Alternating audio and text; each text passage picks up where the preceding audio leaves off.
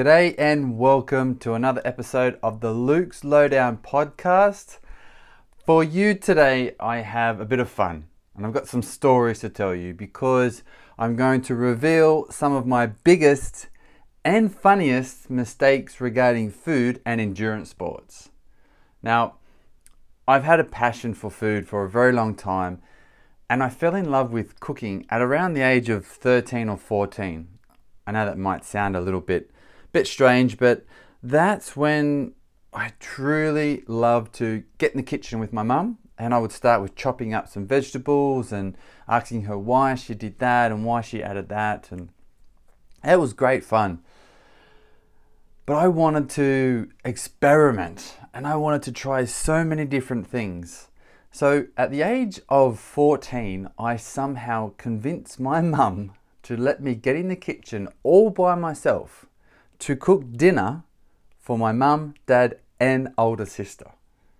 Now, it was something that wasn't extremely difficult. It was spaghetti bolognese. So I'd have to cook some spaghetti, brown off some mince and add some herbs and some tomato sauce, and there you go, spaghetti bolognese, great. But no, I wanted to mix it up and I wanted to go all in and make this the best spaghetti bolognese anyone had ever ate. Now, as I said, I convinced my mum and she finally let me in there, and I wouldn't let anyone in the kitchen while I was getting all of this ready and while I was cooking. We said, right, dinner's at 7 o'clock, it'll be ready. No one was allowed in the kitchen.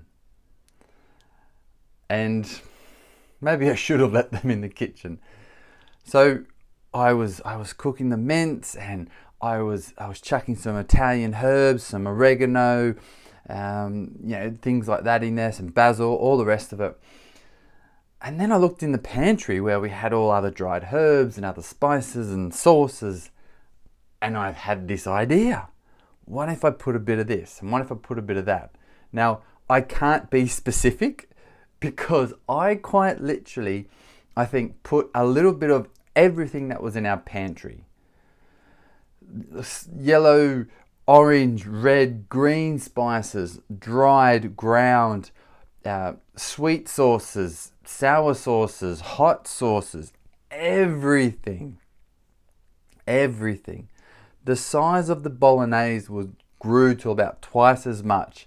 And then I'd put in tomato sauce and Worcestershire sauce and sweet chili sauce and all this stuff to make it a bit more liquidy rather than dry. And I just remember being so proud and I thought it tasted good, and served it up with the spaghetti. Oh, very good, very nice. And to be fair, my family ate it. Still to this day, they said it was okay, but I'm not sure because I put so many different herbs and spices and things that you should just not put with mince, tomato sauce as a base, and with spaghetti. It was full on. I wish I actually wrote that recipe down because it probably would have been 3 or 4 pages long in itself. So this is where I got this first love of experimenting with food. And I continued cooking throughout my teenage years. I left home at the age of 16 to go and play at a professional level of soccer, of football. And I was cooking for myself while I was there too.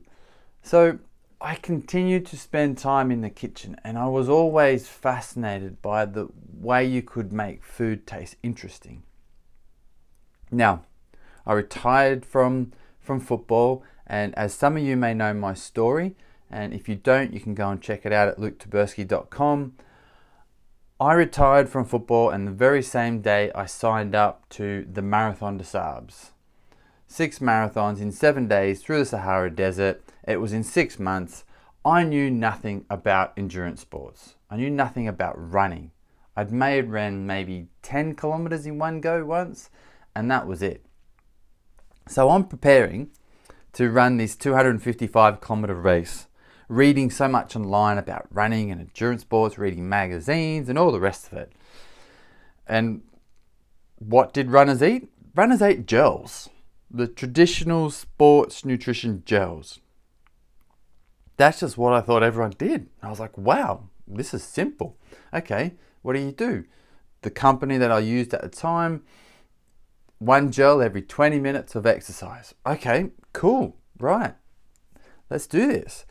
So I would go out and do my running, and I'd start, you know, I started slow at 5Ks and built that up a couple times a week. And I remember this as clear as day. My longest run, I was building up to the first couple of weeks. I had this 12-kilometer run. Now don't get me wrong, for a lot of people who don't run, 12 kilometers is a long way. But if you run a few times a week, 12 kilometers is not gonna break you, okay? Now I'd never ran 12 kilometers before, and I put this down in my diary as my long run, 12 kilometers. And I'm thinking, it's probably gonna take me a bit over an hour. So I'm like, I need to take 3 gels after 20 minutes, after 40 minutes, after an hour, and have a little bit left. I was like, great, okay, I'm ready for this. So here I go, I'm running with this fuel belt, 3 gels, probably 1 litre of water. It's not hot when I was running in London. And after 20 minutes, looked at my watch and yep, okay, started sucking down on 1 gel. After 40 minutes, sucking down on another gel. Now, don't get me wrong, I didn't enjoy these for 1 minute. I thought they tasted horrendous. They were so sweet. And they didn't necessarily make me feel all that good. And then having a 3rd gel after 1 hour of slow and steady running, I nearly vomited. And I remember where it was. I was running over Chiswick Bridge in West London, over the River Thames. And I almost vomited over the sidewalk. And I managed to get home. I was about 1 kilometer or so from home, and I got home and I thought, I can't do this. I have no idea how I'm going to run for 3 hours and have the amount of gels that I'm supposed to be eating. So my first experiment, my first experience, I should say, with running gels was having 3 running gels on a 12K run and almost vomiting on Chiswick Bridge. So I still used gels when I went out to the MDS. That's what I was training on.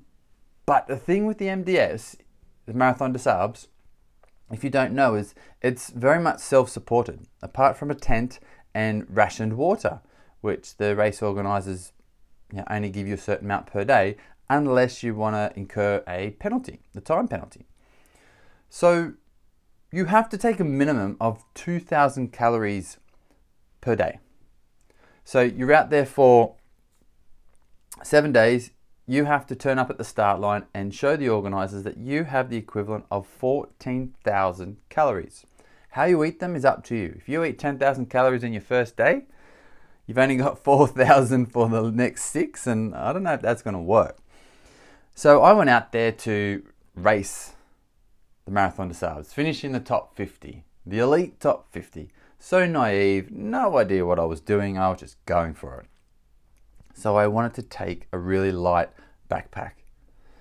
So I was taking out there, on an average per day, 2,200 calories to pretty much run a marathon every day and only consume 2,200 calories. It's not a lot. You know, my body needs just under that to be alive, you know, on a daily basis.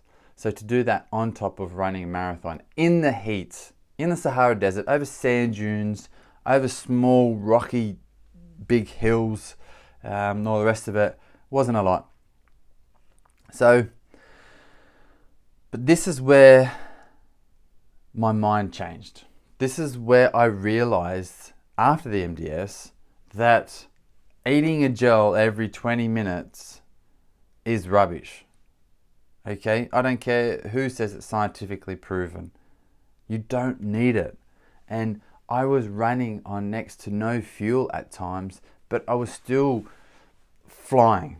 It's the fastest I've ever ran for the first 3 days of a race, and I felt amazing. And I was in the top 50, and after my skin on my toes fell off and I got a stomach virus and intravenous drip, my top 50 dream died, but I still had the same amount of food for the rest of the time, and I managed it, and I was great. So that's how I started to think about fueling in a very different way when I came back from the Marathon des Sables. And I thought, well, why can't I just eat normal food? I thought, wow, that's an idea. Why can't I? Yes, all the magazines and everything else say, no, you need to have these scientifically proven sports nutrition products. But I thought, I'm going to try it. And then I thought to myself, well, hang on. If I was out in the desert running with very minimal food, I wonder, and this is the inquisitive mind of me and loving an experiment and maybe not thinking things through 100%, I thought, I wonder how far and how long I can run without any food. I know I can run a marathon on minimal amount of crappy processed food when I was out in the desert, but what's my body truly capable of? Because I realized there was an untapped resource that I was getting into, and that was fat. I didn't know much about it. I didn't really know how to tap into it. So getting back from the MDS, I recovered, the skin healed on my toes after mini surgery and all the rest of it. And I thought, yeah, right, I want to go out for a 3-hour run. Okay, I hadn't ran in a while, and I had an injury to my knee and that got better. I thought, I'm going to go out for a 3-hour run. No breakfast. Take some water. No build up on slowly go out for an hour's run, go out for 90 minutes, 2 hours. Nothing like this. No real research. I'm just going to go run for 3 hours. Wow. So you can store around, give or take, depending on the person, depending on the type of food you eat, and a lot of different things, but the human body normally stores around 2 hours of energy, muscle glycogen in the muscles and the bloodstream and liver and different places from carbohydrates. So think of glycogen coming from energy coming from carbohydrates, and you store that in your body and you top it up, and you can only top it up so much, and you can only store a certain amount before you replenish it. Now I went out running, sort of not really thinking of how fast I was going, and I was going probably too fast. So I got to, it was just before 2 hours, and I was starting to feel a bit rough and I started to get lightheaded. So I slowed down a bit and I thought, no, I've still got another hour to go. And I was running and within another 45 minutes, I felt like I was floating because I was so lightheaded. I had a headache. I didn't really know where I was, what I was doing. I was a little bit incoherent. And I just remembering going, if I make it through this, I'm doing well. But this amazing thing happened. For the last 20 minutes of the run, I didn't feel rubbish anymore. I felt like I was on death's door. And then half an hour later, my headache went away. My stomach that was growling and pleading to put food in it was quiet. I wasn't hungry. My fogginess in my head, and also the sense of having low blood sugar or blood pressure or whatever you want to call it, however you feel, it disappeared. And I felt great. I felt very relaxed. And I ran the last 20 minutes home in a very comfortable state. And I got home and I was fine. So although it was a bit of a mistake that I should have built up to it slowly, but because I was doing it in such an extreme way, it blew my mind that I could feel so rubbish and so crap and literally feeling like I wasn't able to take another step. But as I continued to run at a lower pace, at a lower intensity, I felt great, and I felt like I could have kept running for another hour or so. I felt that good. So that's when my whole process of looking into using fat as fuel for my endurance training, that's when that happened. And that's for another podcast. We'll go down that rabbit hole. So, but yeah, for those 30 minutes, oh, I felt horrible, horrible, horrible when my body had no more muscle glycogen left, or no more glycogen left, I should say, in my body. And it was like, where's this energy coming from? Come on, come on, come on. I want carbohydrates, I want sugar, I want glycogen. Come on, I want this. and I wasn't giving it any. So it was throwing all its toys out of its pram, and I felt really bad, felt really rubbish, didn't know how I was going to make it. But then I went, okay, if you're not going to give me any more fuel, i.e. sugar, and you're still running at a lower intensity, I'm going to switch over, and this is a very basic explanation, I'm going to switch over and start using fat as fuel as you go along at this lower intensity. And that was amazing. It was really eye-opening for me. So here's, I think, a fun story. So I decided it at the end of 2013.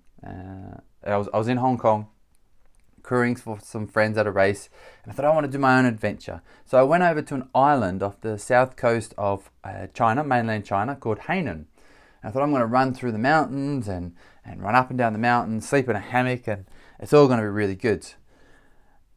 Now I had breakfast when I left Hong Kong. It was like an hour flight, an hour and a half flight, something like that. And I had no food when I got there. I had very little cash. I got to the middle of the island paying a taxi driver after a typhoon had hit. The place was devastated. I had no money. No one spoke English. I had no food. I had no water. It had been about 6 hours since I had breakfast, 6-7 hours since I had breakfast.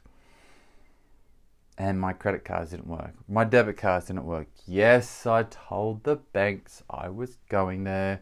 Nothing worked. I had a few coins left. So I went to a supermarket, and one of the things that I bought at the supermarket were these amazing looking and sounding green tea pumpkin seeds. I was like, right, I'm going to buy some of them. They're going to be great. Now the packet, you could see inside, and it looked like they were dusted with like a dried powder-like tea, almost like a matcha tea. And I thought, these are going to be great when I try and run back to the airport over the next couple of days.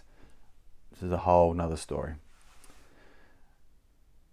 But then the next day when I started to run and I cracked them open, mind you, I had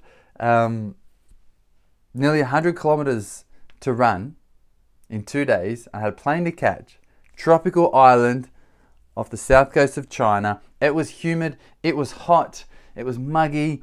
I had no water, I was dehydrated, and I still had all this time to go. I had a little bag of oats that I could manage to pay for with the minimal amount of money that I had. So food was of the essence. I knew I could run with very little food, just been testing that. And then when I opened these green tea pumpkin seeds, I realized that they still had the shells on them. So I had to try and crack the shells in my mouth, open up the seeds, and then eat them. Well, I had no time for that. I had no patience for that. I couldn't be bothered. So one of the main fuel sources of my 100 kilometer run, just under 100 kilometer run, back to the airport were these, for me, useless pumpkin seeds. So all I could do was put a bunch in my mouth, suck on them, because they did taste nice, they were salty, they were green tea flavor, and then I would slightly chew on them to try and suck out some of the seeds, and then I would just spit them out. So, a lesson to everyone, if you go to a foreign country, or if you're buying something that you don't normally buy, check, double check, and make sure that you'll be able to use them, because my green tea pumpkin seeds were useless to me because I just didn't have the mental will to spend the time and crack them individually in my mouth. So the most recent, well, two of the most recent, well, they were a few years ago, some stories that I have, that nutrition, was I make these like energy ball things like everyone does. You can see them on social media and all the rest of it. And I make my own version. I have been for years. And I thought, wow, like I'm going to go and take them out for a ride. That'd be great. You know, I can make them really small so I can pop them in my mouth. Perfect. Now I make mine with ground almonds and raw cacao and chopped up walnuts, a bit of coconut milk and coconut oil. Mix them all up, put them in the fridge. They go, you know, relatively solid because of the coconut oil and the thickness of the coconut milk, and you know, they're really nice. Got a bit of crunch. It tastes like chocolate. Oof, they sound really good. Sometimes I'd crack a bit of Himalayan pink salt in there, salty chocolate balls. Won't go down there. That's the old South Park song. But anyway, moving on swiftly. So I would make these chocolate balls. So this one day I loosely wrapped them in cling film, okay, and put them in my jersey pocket and went out cycling. Now, it wasn't super hot, but it wasn't like super cold. But if you think about it, I had these balls sitting in my jersey pocket and they're against my back. So I'm cycling, my core temperature is heating up, my back's quite warm, and these chocolate balls are sitting there. Now the coconut oil, when it's in the fridge and you take them out, it solidifies. So these balls are nice, sort of thick, and you have to bite through them. But after a period of time, they start to melt. And I'm going out for, I think it was like a 6 or 7 hour ride, so I'm out for a while. And I didn't realize these balls are starting to melt. And then I felt this slimy sensation across my back because this brown slimy liquid seeped through my jersey. So now I had like this dirty brown blob on the middle of my back, which doesn't look good when you're cycling, and of my jersey. And I could feel it on my skin. And when I put my hand under my jersey to wipe it, it's like it doesn't feel like sweat. I don't know what it was. My hand was just, and over my cycling gloves was just like this brown, oily, slimy like substance. And I just thought, wow, that's not very good. So yeah, I learned from that. Coconut oil balls, don't use them if it's warm outside and you're cycling for longer than an hour or so, because they'll melt. And if they're in the jersey pocket and they're not in a proper sealed container, they're going to go all over you. So the final story I want to talk to you about, I want to talk about fluorescent fingers. Fluorescent fingers, okay? So I bake and make a lot of my sports nutrition these days. I have done for many years. And one of the things that I bake is a turmeric loaf with ground almonds or ground walnuts, depending on what I feel like. And I put quite a lot of turmeric in it for anti-inflammatories, properties, and I like the taste of it. Some cracked pepper, maybe some paprika. It's different to sweet. It's quite savory. And it's just a very different flavor. Sometimes at big events and races, I feel like. So as you can imagine, though, I put so much turmeric in. I don't do things by halves. I've got loads of this turmeric in there, and I cut them up into little squares and I put them in my running packs. And I'm running along, and as the days go on, I'm not really paying any attention. I loosely wrap them up in cling film or in some brown paper or whatever, and baking paper, and I get them out, and I don't really pay any attention, because there was this one race, the North Downs Way, a 100-mile race, and I'm just nibbling on this, and it just felt good. The first like 70 or 80 kilometers, I ate a lot of this, and it felt good. And then one of the competitors said to me, "Are you okay?" We were running together, and I was like, "Yeah, I feel good." He's like, "What's wrong with your fingers?" And I was like, "I don't know. What's wrong with them?" And I looked down, and my fingers were literally glowing. They were fluorescent yellow. And I looked at them for a second, and I was like, absolutely no idea what was going on, just for a couple of seconds. And then I started laughing. I threw my head back, and I said to him, "Oh, it's the food I'm eating." And he must have been thinking I was eating something radioactive, the way that they were glowing. So I reached into my little pocket and pulled out this little bright yellow square. And I said, "Yeah, I make these turmeric bars." And this guy had one. I can't even remember his name. It was several years ago. And he's like, "Oh, yeah, I'll try one of them." And we had a laugh about how yellow my fingers were. And, you know, I didn't need it was getting dark. And it's like, "Oh, well, in a couple of hours when it's pitch black, you won't need a head torch. I can just put my hand down in front of me and lead the way." So this guy's had one. He chewed it up politely, I must admit. And he said, "Sorry," and just spat it out. He said, "That's the most disgusting thing I've ever tasted." And I never saw him again. Hopefully he finished the race and his stomach didn't take a turn for the worse, but I was left for the rest of the event with glowing fingers. And during the night, I must admit, they didn't glow, but for about 3 or 4 days afterwards, I had bright yellow fingers. So going to a coffee shop or a cafe or working with clients, shaking hands with people, they'd see these bright yellow glowing turmeric fingers. So that's a note to everyone. If you're working with turmeric and you're handling it, be aware that you may have yellow fingers for several days afterwards. All right, guys, I'm going to leave it there. These are some of the funny mistakes that I've made regarding food endurance sports.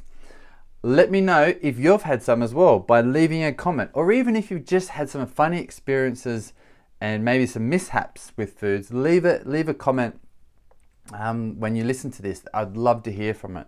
And remember, we're creating a community here on the Luke's Lowdown podcast. I want to make it fun. I want to make it relaxed. I want everyone to get something out of the episodes. So let me know what you want to hear. If you know part of my story and you want to know more, get in touch. Drop me an email or even just write a comment. That would be great, because I want to give you all things that you can use, stuff that you can learn from, insightful, make you laugh. I hope you cracked a few smiles during this episode. And with that, I'm going to leave you to the rest of your day. Thanks very much for listening. And remember, be real, be you.